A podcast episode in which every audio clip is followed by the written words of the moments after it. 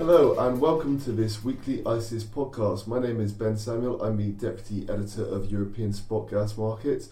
Uh, with me is Thomas Rogers, our expert on the uh, NBP and uh, British gas market. Um, we're going to be talking today about a recent announcement from uh, Centrica Storage uh, regarding the Rough storage site, which has had uh, quite a few implications for gas markets throughout Northwest Europe and beyond.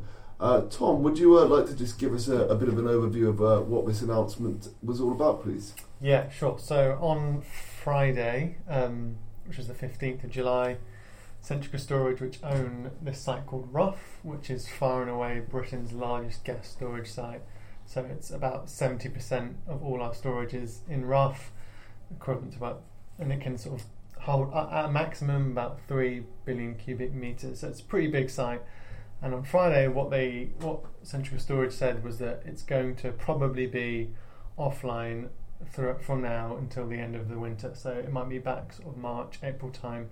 This is an extension of a previous outage uh, announced of July, end of June, sorry, in which they said it would be offline for 42 days. Obviously, quite a sizable extension of that outage. Um, they have opened the possibility of maybe having some of their withdrawal trains, well, sorry, wells back about four um, for the winter, which would enable some sort of withdrawals. But uh, four out of I think 30 wells is not a huge amount.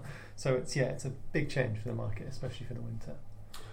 Okay, I see. And uh, you know, it, as you mentioned before, there was uh, th- this is an extension to an existing outage. So, kind of, you know, you know, at the moment, you know, I gather that uh, obviously over the summer they, they refill rough. Uh, how how much gas is in store right now?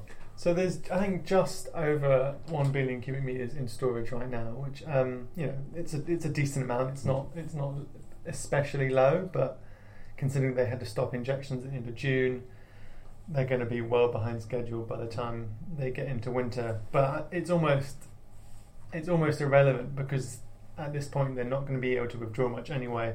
So um, any any volumes that they are going to withdraw, there will be the gas there, but it's a question of how much they're able to withdraw. And at the moment, it doesn't look like there's going to be lots.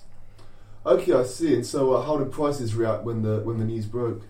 Yeah, so the, the immediate reaction was similar to what we saw at the end of June when the initial outage was um, announced, and that was for the winter prices to spike quite high, um, about three or four pence per therm up, and for prices on the uh, the front of the market, so the day ahead and the front month, then to sort of collapse quite a bit. Um, this is because, quite obviously, supply in the winter is going to be potentially hard to come by. Um, and for the for the near future, there's going to be a whole set of injection capacity that um, would be propping up the price potentially, which is not going to be there. Um, since then, obviously, as these things usually happen, you've had a bit of correction, so winter's come off a bit.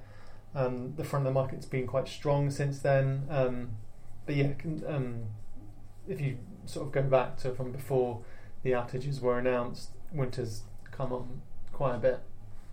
Okay, I see. And so, what does this mean for the sort of overall supply picture of Britain? I gather that withdrawals from Rough account for quite a large proportion of, of sort of winter uh, consumption. So, you, you, know, tell us a little bit about uh, what this means, uh, kind of going forward.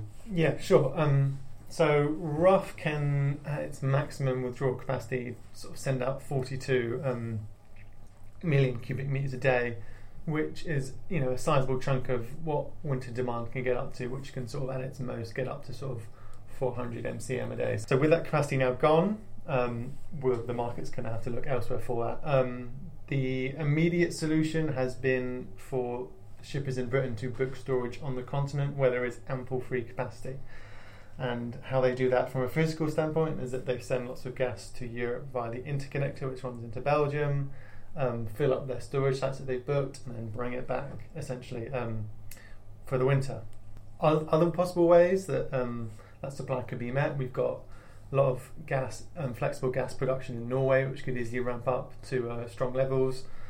And the another way is potentially LNG. Um, Britain has three terminals which can import large cargoes, and they have all three of them haven't really been used over winter for for years, and you could potentially see um, companies trying to bring in more cargoes to um, make sure they meet supply. So I think essentially it's going to be tighter, but the capacity is there for the market to um, deal with it. It's a question of sort of how cold it gets, basically. Okay, I see. Well, uh, well, thank you very much for that, uh, Tom. That's been uh, been very interesting. Um, stick and stay with ICIS.com for uh, all your energy podcasts. Thanks very much. Bye bye.